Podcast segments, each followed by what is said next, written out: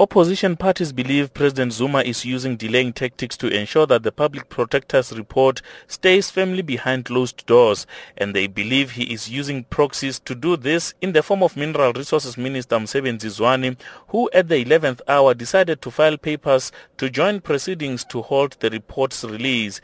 Zwane was then joined by Cooperative Governance Minister Des van Rooyen who initially sought to oppose the release of the report last month, then withdrew his application and reinstated it again over the weekend amid report of his frequent visit to the Gupta home ahead of his appointment as finance minister last December. UDM leader Bantu Holomisa. We have noted the delaying tactics which are being introduced by some of the spoilers whose aim is to protect their master and the Guptas but we are going to deal with them right now. DA leader Mmusi Maimane echoes this sentiment, saying he believes that President Zuma fears possible impeachment in parliament resulting from the revelations the report may bring forth. We believe it's the right of the people of South Africa to know the truth about uh, state capture. We've shown the fact that we want to fight the president at every corner, regardless of his delays and all of his ministers.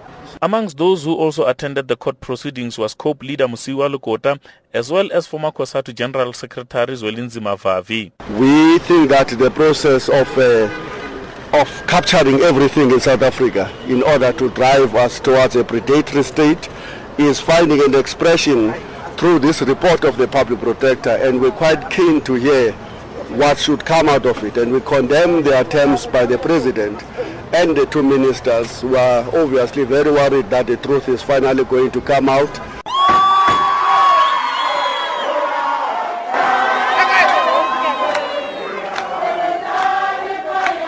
The EFF was in full force outside the court. A large crowd picketed outside the court carrying banners and singing throughout the day. Party leader Julius Malema is optimistic about their case. We are very happy with the arguments we have put forward. COPE, uh, UDM, DA, we are all at one saying the public protector must release the report. These crooks of the ANC, they released a statement saying they support the public protector to release the report. If they support the public protector to release the report, why are they not here to tell the judge that the public protector must release her report? The EFF also used the platform as a curtain raiser for its planned march for Wednesday, where the party will amongst others be demanding free education and the immediate resignation of President Zuma. I'm Amos Paro in Pretoria.